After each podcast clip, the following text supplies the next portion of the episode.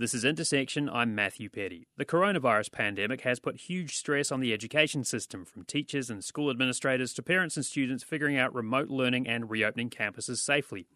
It's had an even bigger impact on students who are already at a disadvantage, and experts think it could have long term consequences for a whole generation of students. The statewide reporting project, Class of COVID 19 An Education Crisis for Florida's Vulnerable Students, examines those barriers to education that have been amplified by the pandemic, including poverty, housing instability, hunger, internet access, and fear of deportation. Jessica Bakeman covers education at WLRN in Miami. She's the editor of Class of COVID 19. Jessica, thanks so much for joining me. Thank you so much for having me. We're also joined by WMFE's Amy Green. She reported on the digital divide in Orange and Osceola counties about the struggle for students of colour and students from low income families to get access to the resources they need for online learning. And her reporting is part of the Class of COVID 19 project as well. Amy, thank you as well. Very happy to be here. Jessica, starting with you, when did you realise that education was going to be such a huge problem as a result of this pandemic? I think probably about the same time everyone else was realizing it, sometime around mid March last year, when you know we were starting to realize what the coronavirus pandemic was going to mean for us in the U.S. It was uh, March 13th when schools throughout the state closed, and that was part of the timing for this project. It's coming out right before that one year anniversary of when schools closed, as well as before the start of the legislative session, which is really the first time the, the state legislature has had an opportunity to try to address uh, some of the issues that we're facing now. Um, but back then in March, you know, one of the first questions that I thought of, and I know that a lot of school district leaders and principals were thinking of, was how are we going to feed students? You know, schools are a primary source of nutrition for a lot of children. And so that was kind of one of the first things you saw school districts like jump into action to figure out, okay, how can we feed students? Let's set up, you know, bus loops where people can drive up and get food put into their trunk of their car, or even in the Florida Keys, one of the stories we, we reported on, because it's such a, an interesting, a different kind of area geographically, being an island chain, that it, you know it's not as accessible transportation wise for some families to be able to go to a school to pick up food so they actually started um, delivering meals along the school bus routes. Mm-hmm. So it's kind of food was the first thought, and then the second thought was technology. You know, as schools shifted online quickly, how are we going to deliver laptops and Wi-Fi hotspots to families? Um, and I think those those two, uh, food and technology, being kind of the first things that came about. Um, you know, the first concerns that we thought about with the pandemic it, it, those problems are still problems now a year later you know and i think that's part of why we wanted to do this project because it really highlights all of the different ways that many families in our state are struggling um, that you might not think has anything to do with education like food or uh, transportation or you know limited access to healthcare. And yet all of those things are getting in the way of students succeeding in school. Amy, I want to pick up on the technology aspect because this was the focus of your reporting, and initially you zeroed in on Osceola County. Um, why was Osceola County a, a, key area for you to, to talk about this uh, so called digital divide? I was interested in Osceola County because of the unique situation there with the unemployment rate. Osceola County, at this point in the pandemic, is home to the state's highest unemployment rate. The county has just been battered by mass layoffs at the theme parks there.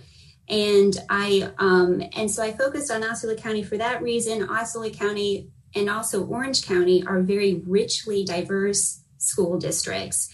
And what my story examined is a trend that we are seeing emerging in the studies, you know, this early on uh, from the start of the pandemic, which is that uh, families of color and low income families are more likely to be, um, I just lost my train of thought.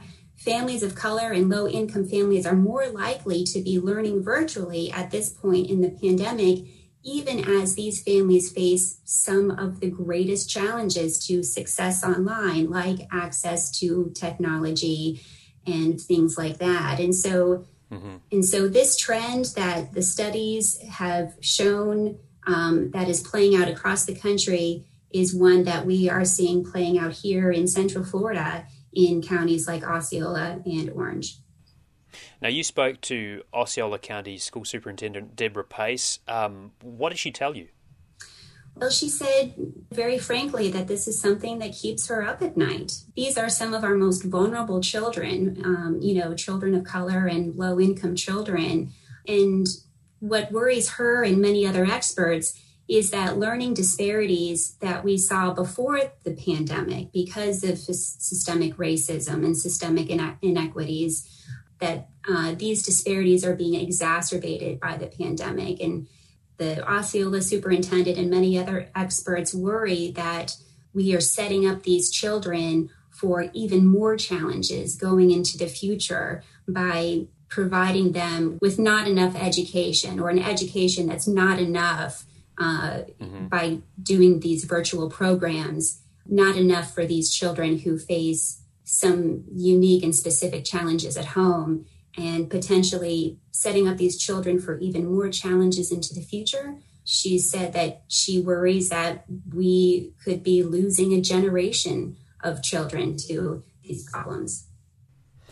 And I want to talk a little more about the mother and daughter who you interviewed, Amy. But uh, if I could come back to you for a moment, Jessica, just thinking about a, couple of these issues here, and you talked about the, the food situation in the Keys. Of course, there's some geographical things that make that a unique school district. But did, did you get the sense from editing this project that there's a real disparity in some of the issues that you're seeing statewide, or, or you know, are, are these problems kind of hyper local, or do you just find every single school district dealing with the same problems, but just maybe on a different scale?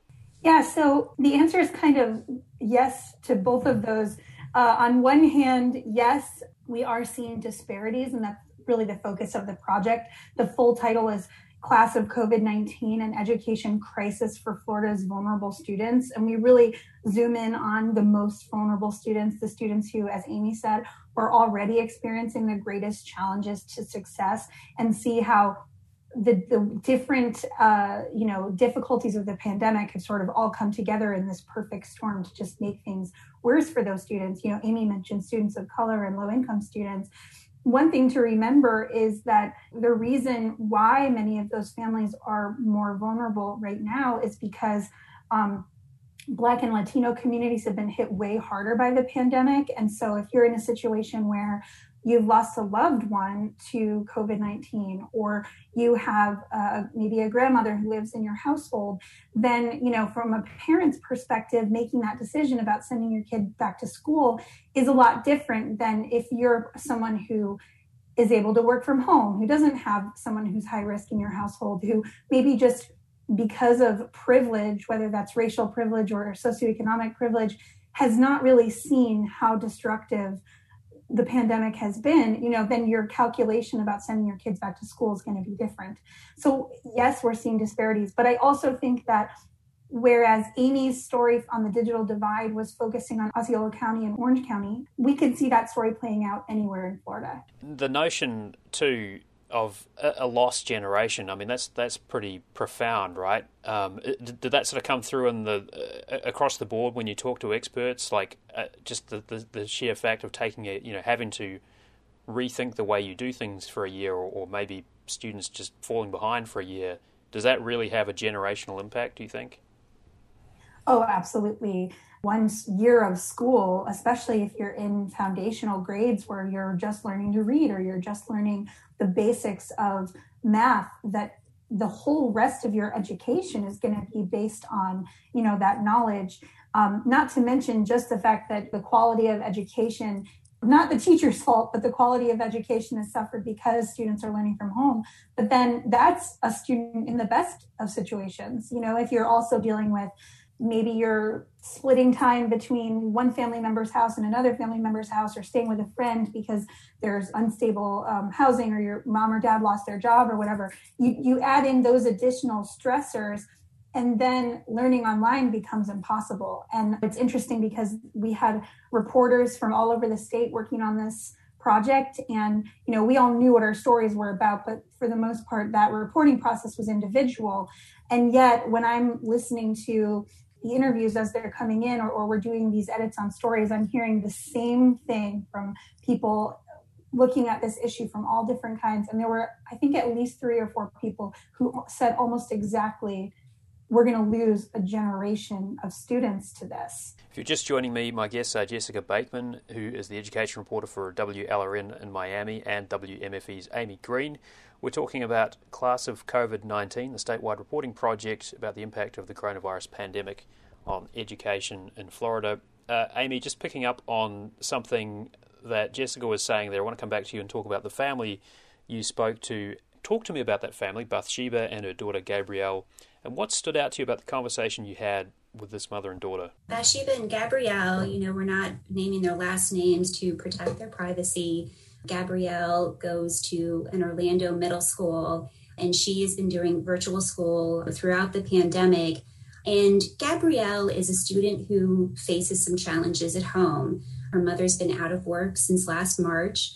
Uh, she and an older sibling have been splitting their time between their mother's place and their grandmother's, doing school at home. Her mother is facing the threat of eviction. And so, when you think through these challenges, when you think through this kind of home life for Gabrielle, and think through the challenges that we all have experienced through this pandemic, and then on top of that, virtual school with very inherent obvious challenges like glitchy technology and isolation and access to personal time with teachers. And it would be hard for anyone to concentrate on school like that. Now how did she tell you about how virtual school is going for her virtual school was very challenging. You know, she talked to me about how confusing it was. And any parent that is in Orange County, it's called Launch Ed. Any any Orange County parent that's doing Launch Ed with a child will identify with this situation, the confusion in navigating between multiple meeting platforms, Microsoft Teams, and a similar Zoom style meeting program called Big Blue Button are the two programs that the teachers in Orange County are using. Gabrielle finds that confusing and frustrating. She finds it hard even asking a question. She talked about how when she tries to ask a question, she has to unmute herself. Sometimes the teacher is on a different screen and isn't able to hear Gabrielle or respond. And, and Gabrielle, very frankly, said a lot of days she just ends up on TikTok. Mm-hmm. So you also talked to Gabrielle and Bathsheba about the idea of going back to school in person. What was the kind of rationale for the decision they made there? Right. So at the time we conducted the interview, her mother and grandmother and teacher all had reached a point where they agreed that Gabrielle's grades and attendance had suffered to the point where it was time for Gabrielle to go back to face to face school on campus at her school. And Gabrielle was very nervous about that. She was very nervous about how far she's fallen behind, but they felt like for Gabrielle, it was what she needed to get her back on track. Mm-hmm. Jessica, I wonder, kind of thinking about the the practical implications for K through 12 funding and and uh, you know other education funding. Are schools just going to need a whole bunch more money next year and the year after just to keep up with the technology and the infrastructure demands that um, the pandemic has put upon them? Yes, and I think not just because of the technology and infrastructure demands. So Gabrielle is one of tens of thousands of students who have throughout the state of Florida made that decision to go back to school starting this semester. That happened partly because the state mandate that allowed schools to um, continue doing part virtual, part online, all these policies, it included this requirement that school districts reach out to families at the beginning of this year, so halfway through the school year, and let them know your student who's learning from home is not making adequate academic progress and needs to come back to school. So a lot of students have returned because of that, but if you think that through, that means more teachers have to return in order to make sure there are teachers in the classroom for every student in the classroom, you know, enough teachers to cover those students. And also that makes social distancing a problem. Part of the reason why schools have not been as much of a, a, concern as far as spreading the coronavirus as we initially feared they would be is because many schools are only seeing a third of students return or even have students return. And so, right there, that gives you that social distancing you need to keep space between students in the classroom. But the more students return, and you know, the more families who are making the choice to send their kids back because they're struggling so much from home, that increases the amount of pressure on schools for that social distancing. You're hearing teachers being more and more concerned about that and also arguing that they should be getting um, you know, priority for getting the vaccine, which has not happened in the state of Florida. So I know there was a lot of money in the Federal CARES Act that went to schools that helped at the beginning. And I, I think that schools are very much um, awaiting and uh, desperate for more federal funding. As far as state funding, one big question going into next school year so, your listeners might be aware of the fact that a lot of school districts have lost enrollment um, during this. In fact, uh, nearly 90,000 students throughout the state of Florida are what people have just been calling missing right now. Um, many of them uh, may have moved or switched to a private school or switched to homeschool and maybe didn't properly let their school districts know. But and, and many are also kind of waiting out pre-K, waiting out kindergarten, staying at home an extra year. But but there's still evidence that many of those students have just fallen off the grid. We just don't know where they are. They they've completely stopped going to school. And that affects funding, right? Exactly. Funding is based on enrollment this current school year, the Department of Education sort of made a deal with school districts that said, we want you to open schools uh, to give families the option of face to face classes. If you do, we'll continue to fund you based on pre pandemic enrollment levels, right? But all indications so far suggest that that is not going to be the case for next school year, which means those nearly 90,000 students, all of the money that would go with those students is going to disappear from school budgets at a time when they need a lot more money to deal with you know hiring additional staff to make um, you know social distancing work and smaller class sizes and all of that so i think the, the financial crisis for schools is still to come unfortunately well, Jessica Bakeman covers education at WLRN in Miami. She's the editor of Class of COVID 19, a statewide reporting project about the impact of the pandemic on education in Florida. Jessica, thanks so much for your reporting on this project and, and your time. Thank you, and, and thank you for letting us have Amy uh, to work on this as well. And WMFE's Amy Green reported on the digital divide in Orange and Osceola County for the project. Amy, thank you as well. Very nice talking with you, and very nice being included in the project. And you can find excerpts with some of the reporting from Class of COVID 19 on our website, wmfe.org. The full project is available at www.classofcovid.org. Up next, how are college students with disabilities faring during the pandemic? We'll chat with Adam Meyer, UCF's Director of Inclusive Education Services. Stay with us. This is Intersection. I'm Matthew Petty. The University of Central Florida has a vast campus and a student population of about 70,000, and it's a destination for students with disabilities. Adam Meyer is the director of UCF's Inclusive Education Services. His office helps make sure course content is accessible for students with physical disabilities, such as those who are deaf or blind, and that accommodations are being made for students with other disabilities too. Meyer says his office works with about 3,000 students. I talked with Meyer about how 2020 changed the work his office does and what long term changes may come about as a result of the pandemic. Well, Adam Meyer, Director of Inclusive Education Services at UCF, thank you so much for joining me.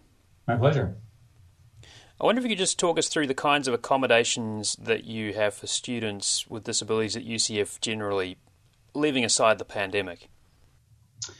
Sure. So, in general, our office works with around 3,000 students each academic year most of the students we work with are students with invisible disabilities as opposed to students with physical disabilities, but we do have students who are deaf, blind, or who also use wheelchairs. The most common accommodation would be extended time for exams. We also work with students to ensure captioning on videos in the classroom. We work to make sure that content in the classes are accessible, such as um, textbooks or handouts or articles or uh, other materials that students who are blind may be in taking a class and they need to make sure that the, that material is accessible. Um, we also work with students who have quite a few chronic health conditions, and so more and more students are having to miss class from time to time due to their chronic health situation.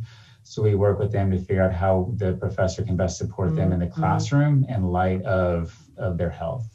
Mm-hmm. You know, the, the, pandemic has been a challenge for everyone, but off of the top of your head, what, what would be the biggest change you've had to make um, since March last year?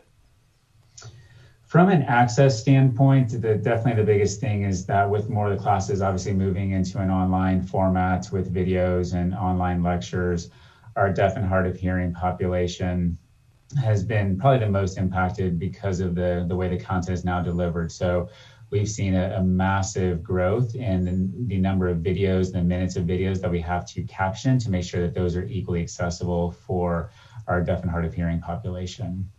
And do you contract that out, or do you have like a, a team of folks who help you out with that at the university?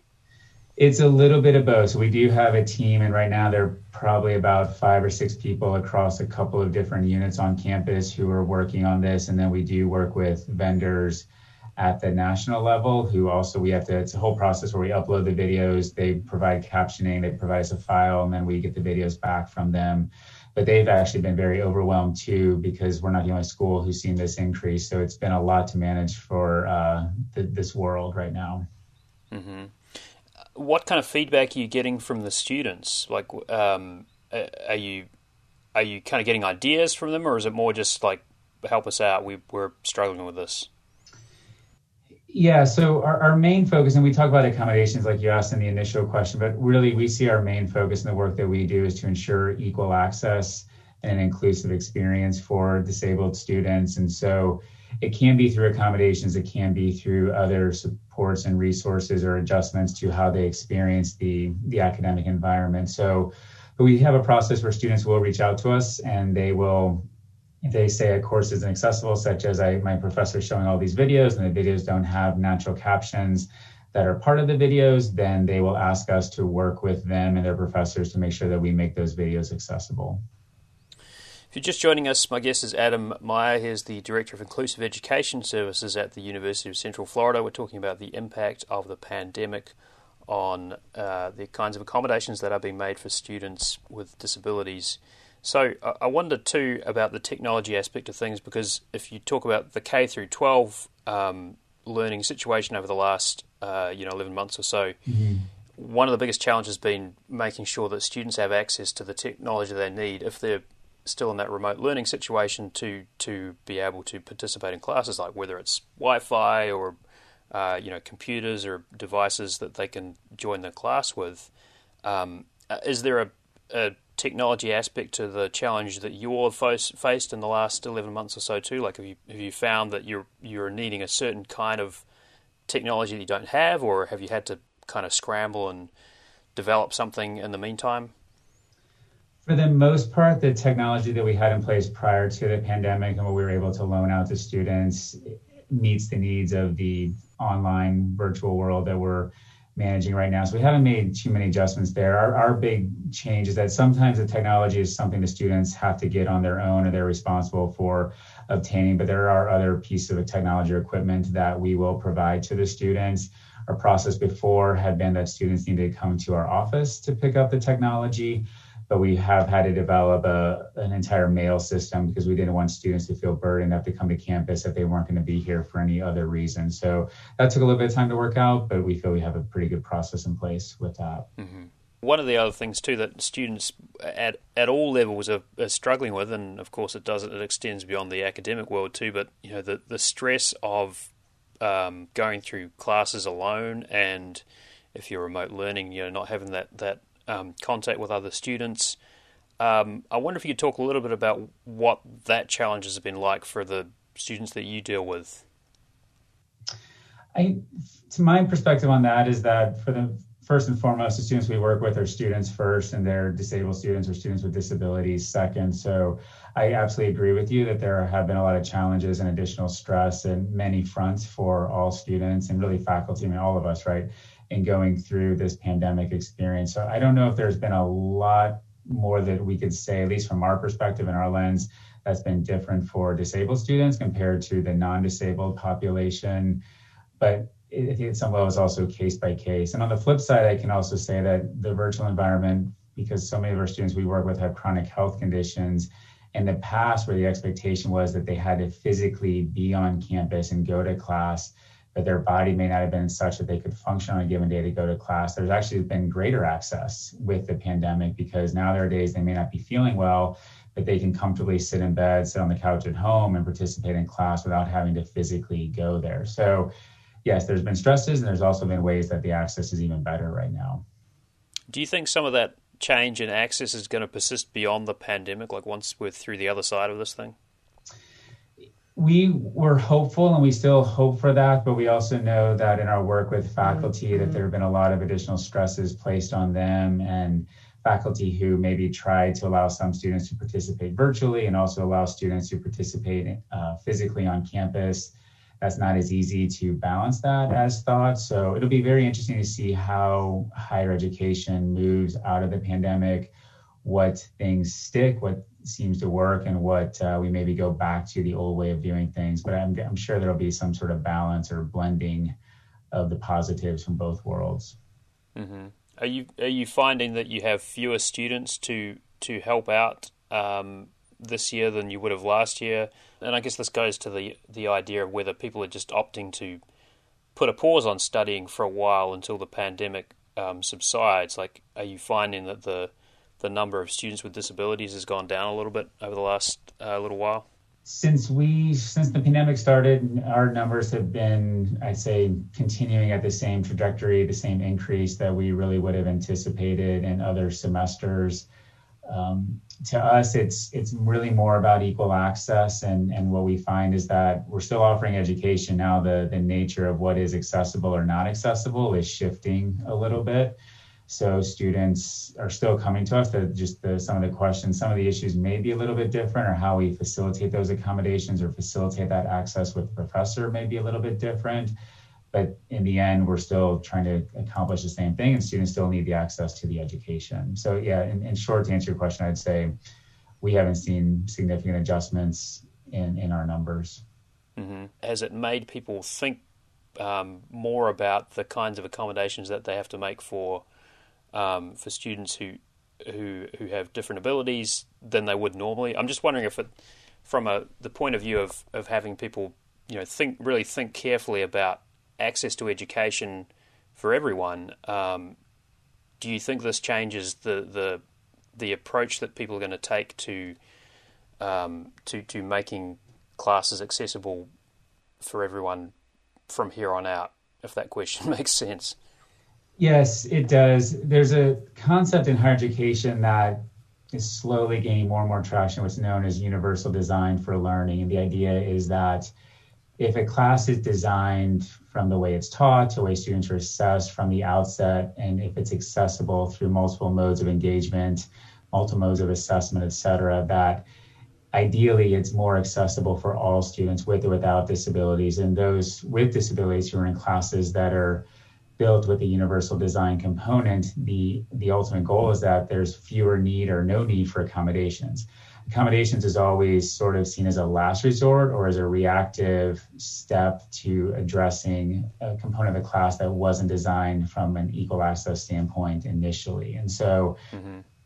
I think what I kind of heard within your question is, yeah, I think there are professors are having to think differently about how they teach because of where we're at and, and how that those teachings or that, that that delivery impacts students in different ways. And I do hope that there will be ways to see that we can make classes more accessible through different approaches as we continue to move forward from this.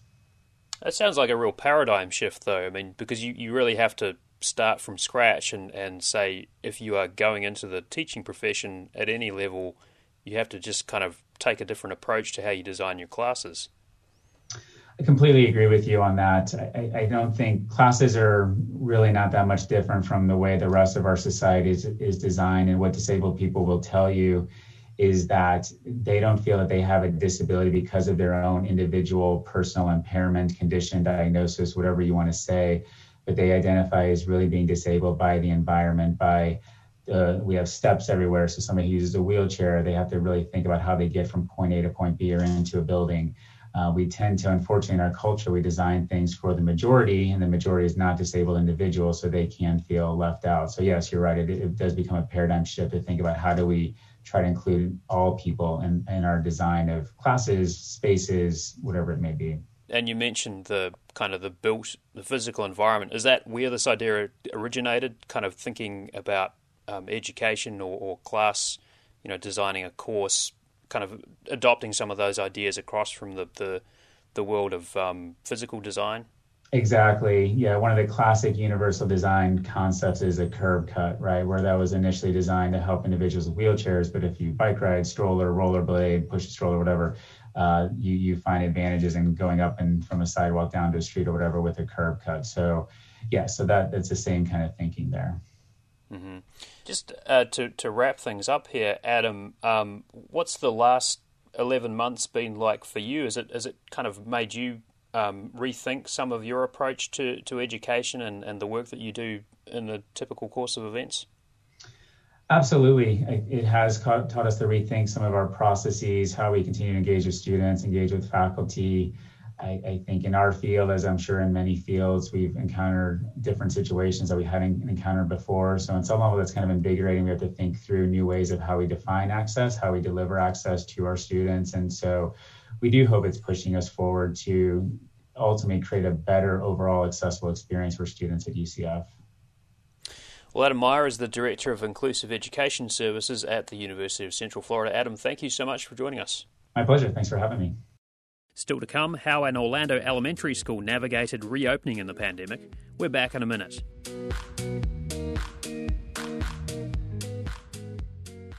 This is Intersection. I'm Matthew Peddie. Before March last year, Catalina Elementary School in Orlando was on track to getting a B grade. The pandemic torpedoed those ambitions, but Principal Seth Daub says since the campus reopened in August, the students attending in person have started to get back on track, and the school has managed to keep students and staff safe. Daub's approach to reopening and how it fits into the giant national experiment of living with the pandemic was featured in a recent article in Wired. Well, joining me is Seth Daub. He is the principal of Catalina Elementary School. Seth, thanks so much for joining us. Thank you. Also joined by Rose Simon. She's a parent of three kids at Catalina from uh, pre K through to fifth grade. Rose, thanks for making the time. Thank you for having me.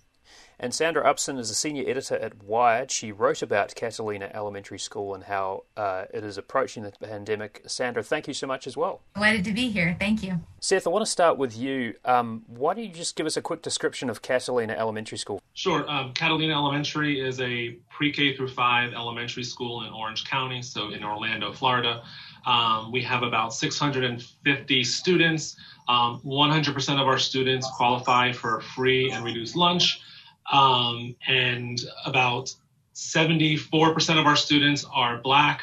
Um, and I say Black because our students, we have a large population from Haiti who are not considered African American, and we have about 13, 14% that are Hispanic. Now, back in August, there was a, a ton of uncertainty, right, about reopening of schools. Initially, we thought this might be a couple of weeks at the most. Um, it was going to be an extended spring break. Nobody really knew if schools would become like super spreaders or how the virus affected the children. You know, if and when schools got reopened again. So when it came to reopening, like, how did you do that?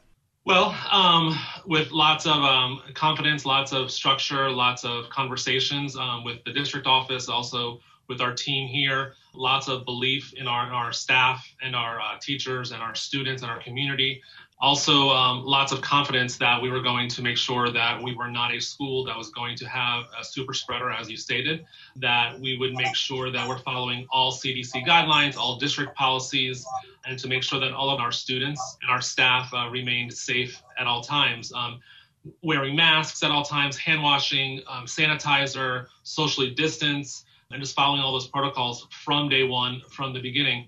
Also, um, really working with, with, with our teachers and our staff and continuing to build those relationships and the assurance that, that we're all going to be okay and, um, and providing them the voice that they needed to know that we're going to get through this together and everyone is going to be okay and we're going to move forward and, and, and educate children. Rose, I want to turn to you for a moment. What went into the decision for you whether or not to send your kids back to school in person? Well, like I stated, I have three kids here and a little one that's two. Being at home with them was already a struggle, as is. My son, who's in first grade right now, he struggled really bad with doing um, LaunchEd. He's more on the shy side, so he doesn't like people staring at him, and that's what he felt like as um, being on the screen. He felt like the whole class was watching him, so he it was always a struggle every day trying to get him into class. I literally had to sit with him. So he didn't do too well that last semester, that last um, quarter of the school year. So when it was time to go back to school, like any parent, I was very nervous, but I knew I had to do what was best for him education wise. And I trust Catalina because I know all the procedures Mr. Daub has in place for the students. So it was it was a hard decision, but I, I right now I'm um, still I, I haven't regretted my decision. Let's put it like that.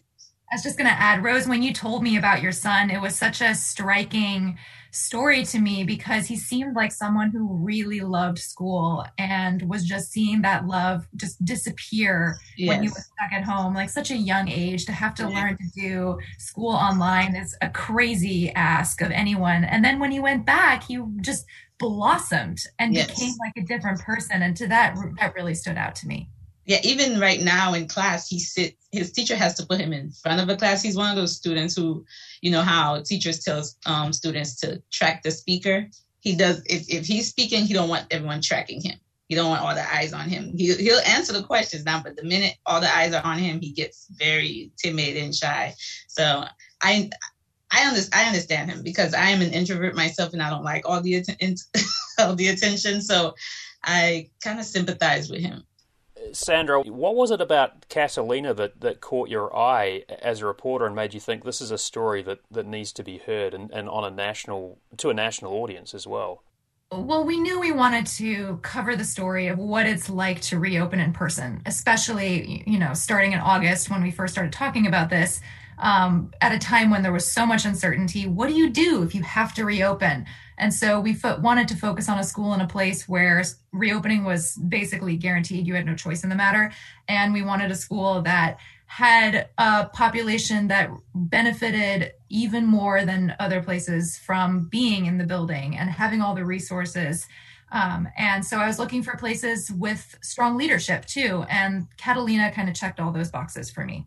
It seemed like Seth was you know the right person to kind of put in charge. I wanted to see like a good faith effort at reopening and um, that's what i found in catalina how do you think the story of Catalina fits into the biggest picture of schools reopening nationwide? And I guess it, it, might be a little bit hard to answer that because every state, every county has a slightly different approach to it, right? Right. And I struggled with that after a few months of thinking and following and talking to people at Catalina. I was like, what did I actually learn from this? Because it's just one school in a very particular set of circumstances. And you look at it and you think, was it just luck that they got you know, such a minimal impact from COVID 19.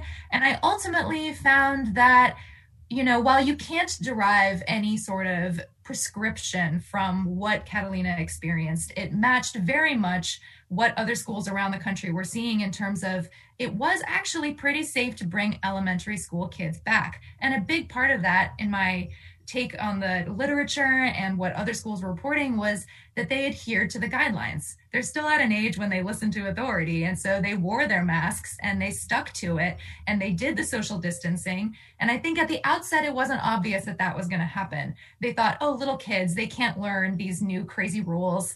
Um, but it turns out that they really did. You know, like my kid is three years old and in preschool, and she wears her mask. So if a three year old can learn it, it's actually kind of surprising that the kids in like high school can't follow along to the same degree. But it seemed to me that those basic, most fundamental guidelines of masks and distance made a bigger difference in keeping the virus at bay than we realized at the outset. If you're just joining me, my guest, uh, Seth Daub, he's the principal of Catalina Elementary School in Orlando. We're also joined by Rose Simon, uh, who has three kids at Catalina Elementary, and Sandra Upson, who's a senior editor at Wired and wrote about the school. So, Principal Daub, I just want to come back to you for a moment.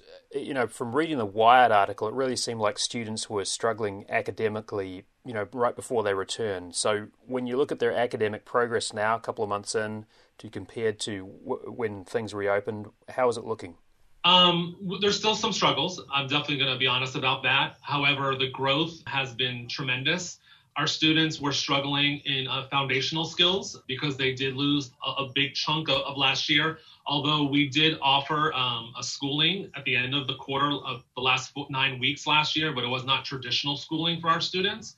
So what we did from day one, we went back within each grade level and we started reteaching standards from the previous grade level that we have not done previously. So in the past, we've only retaught standards within that current grade level. And one day I was talking to my leadership team and I said, and we came up with the idea of let's start earlier in the year and do some reteaching of standards of the previous grade level. And I'll be honest, I'm going to start that from now on, no matter pandemic or not. And it kind of helps reinforce what our students might have lost over the summer slide that we usually do have. But I, our academics are a lot stronger now than they were. Our students yearn from structure, they yearn from consistency. And our students love school. They, they love having that structure. So we're definitely seeing an increase. Is it where we want it to be right at this moment? It's not. But our team is working really, really hard to ensure that our students are receiving, whether it's that foundational level skill that they're missing, or even providing for our, our, our high students more of the um, enrichment activity that they need to be successful as well. Mm-hmm. Rose, thinking about the mask element too, was that like, did you feel like you had to kind of have a conversation with the kids, like, you know, here's how you have to stay safe when you're at school? And, and I wonder what that conversation went like before you sent them back. Well, um, lucky for us, we did have a long period of time to get ready before going back to school. So once the mask mandated um, thing came into effect, I did that wherever we went. My kids were always with masks. So having to go back to school and having to wear masks was not an issue for them at all. Now these days they remind me to grab their mask for for them because sometimes I forget. Um, but it's it's becoming a part of their culture now. It's like a shift. Now, if, if they're not wearing their mask, if I'm not wearing my mask, they call me out on it. So it's, it's like a big shift that I did not expect because I was nervous about that because when kids get around their friends, they tend to change. So I was afraid that when they got to school that they they would not want to wear their masks, but no, that, that hasn't been an issue at all for us. Sandra, just sort of thinking about the way you approach the story, I mean, it does seem like teachers, principals, administrators are kind of in this position of, of running this massive experiment of how to live with the pandemic. In, in Florida, especially because there wasn't a choice as to whether to reopen schools. They had to offer that option. Is it kind of interesting from from a writer's point of view to sort of look at how schools are coping, like Catalina and other schools are kind of coping with this experiment, uh, you know, through no choice of their own? Yeah, very much so. And um, in my reporting, I also wanted to look a little bit internationally to see if there are any things we could learn from other countries. And this experiment sort of is not just contained to our borders.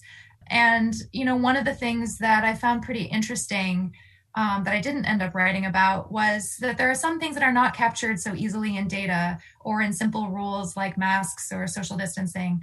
And one thing that emerged was that a lot of communication and strong leadership also actually plays a role. It like there was a demonstrable uh, benefit from having the over communication that can come from groups and governments and you know school leadership teams talking and really just getting on the same page about what we're doing and uh, embracing the fact that this is a really challenging time. This is so hard. We're asking a lot of so many people and making sure that everyone kind of agreed that this is what we're going to do together and understands the rules and buys into them also contributed to more successful reopenings and places where you saw strife um, were ones where the you know what whoever was setting the rules didn't do a great job of bringing everyone on board. So, you know, Seth is someone who is a, an over communicator. Everyone I talked to said that he loves to, you know, sort of lay out the plan and tell everybody. And he, you know, the parents are like, oh my gosh, he's constantly leaving us voicemails telling us what's up at the school.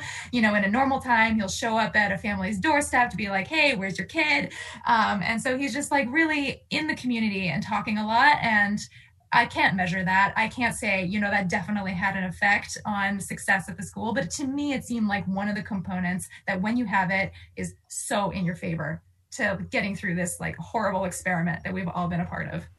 Sandra, I wanted to ask too about a quote in your article, um, and and this I think may have changed a little bit just because things have changed in the last few months. But you wrote that um, Catalina's reopening may have worked so well because there were so many initially so many virtual learners, and you said, "quote It's roughly 400 virtual learners who might end up having unwittingly sacrificed their own education for the betterment of their in-person peers." End quote, and that kind of uh, I think matches up to a little bit of what I've heard from from others saying you know, part of the reason why we may not have seen so many cases in schools is because initially, at least, you know, we're, we're about sort of 50% capacity for schools, and so people are able to spread out more. Kind of reflecting on that now, how, how do you how do you feel about that aspect of the story? Uh, it still rings true to me. We'll get more data, you know, in months um, as we see what happens when schools are more crowded. And not to say that Catalina is going to have more cases in the future. We don't know. But I think that it, it, we know quite well that social distancing is an important part of this airborne uh, disease. And when you have more people more densely packed, especially when local transmission rates are high, that leads to a more vulnerable situation that increases the risk of the virus spreading. So it is a trade off, and it's an unfortunate trade off. And I think that's going to continue to be the case. You can see it in the new CDC guidelines, which say very clearly that schools are supposed to have six feet of distancing, which is frankly unreasonable for a lot of school buildings who without extra capacity and extra classrooms. So um, there's a lot of tension around that. We want as many kids to be in classrooms as possible, but the distance to me seems very important. And maybe I'll be proven wrong maybe lots of us will be proven wrong. We don't know, but that's just the best guess based on the data that I've seen. Rose Simon, how are you feeling now about school compared to, say, six months ago? Um, my mind is more at ease these days. Um, I am one of those parents. I'm I consider myself a helicopter parent, so I'm I'm always checking in on my on my children. Um, and I'm always on OCPS's website checking to see what the updates are on um, the COVID cases. And like Mr. Daub said, knock on wood. Um, but they've been very fortunate to not have a high number of cases, but that's because of all the procedures they have in place. So because of that, it, it, it does help keep my mind at ease as a parent, because sending your kid out to the world is like you're sacrificing your kids. But with a school like Catalina, it, it helped make the decision more, um, it helped make the decision more doable, I guess. Sandra, are you going to be following Catalina uh, over the next few months to kind of see how things play out? And, and I wonder too what else you might be doing in terms of reporting on, on schools reopening as the year unfolds.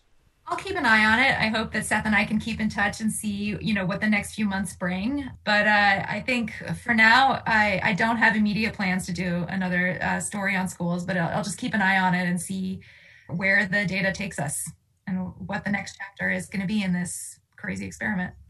Seth Daub, if you were to give some advice to other schools, maybe in other states that are contemplating reopening, what would you tell them? I would say a couple things. First of all, do what's always right for children. Do what's in your heart and plan, communicate. Make sure you have a team that's going to follow guidelines. But also, you still have to love the children. I, I, will. I will tell you this, and it came to me I'll never forget back in August, I had a student in the front office. One of my one of the students that I that I, I love all my students. Don't get me wrong, but this one particular one I, am very close with. And she came up. I believe it was August. She had uh, her her and her mom were in the front office, and she came up to me, and she was so excited to see me, and vice versa, that she ran up to me to give me a hug, and I froze because I was like, I don't know what to do in my head. I'm like, I am not supposed to hug her back because that's not CDC guideline appropriate and I literally froze and she hugged me and I and I kind of hugged her back with open arms and you know and I went to my office and, and I sprayed myself down with Lysol because I didn't know what else to do. And it's not because I felt she had COVID. It's just I was like, that was my first encounter. And then I realized it's all about the kids and our children need love. They need someone that cares about them.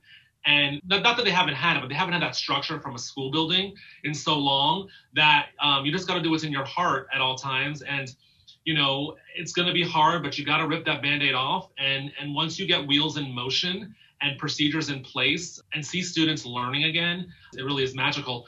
It, it was hard. August was hard. A, a, lot of anxiety with, with, with staff and with, and with students and with parents. And just continue to build those relationships and always just do what's what's right for children. You know, seeing a student learn, there's there's nothing better than that. Well, I want to thank my guest. Seth Daub is the principal of Catalina Elementary School. Seth, thanks so much for joining us. Thank you. We're also joined by Rose Simon. She has three kids at Catalina Elementary. Rose, thank you as well. Thank you. And Sandra Upson is a senior editor at Wired. Her article about Catalina Elementary is called COVID Schools and the High Stakes Experiment No One Wanted. Sandra, thank you so much as well. Thank you so much. And there's a link to Sandra Upson's reporting on Catalina Elementary on our website, wmfe.org slash intersection. And you can also find out more about the Class of COVID 19 project about the impact of the pandemic on education in Florida over at classofcovid.org. Listen to the one hour radio special on WMFE, that's 12 noon on Saturday, February 20th. Support for Intersection comes from Advent Health and from our listeners. Production assistance for this week's show from Clarissa Moon. Special thanks also to Jessica Bakeman, Odalis Garcia, and the team at WLRN. Subscribe to the podcast on iTunes, Google Play, Spotify, or wherever you get your podcasts, and you can listen back to archived shows on our website, wmfe.org slash intersection.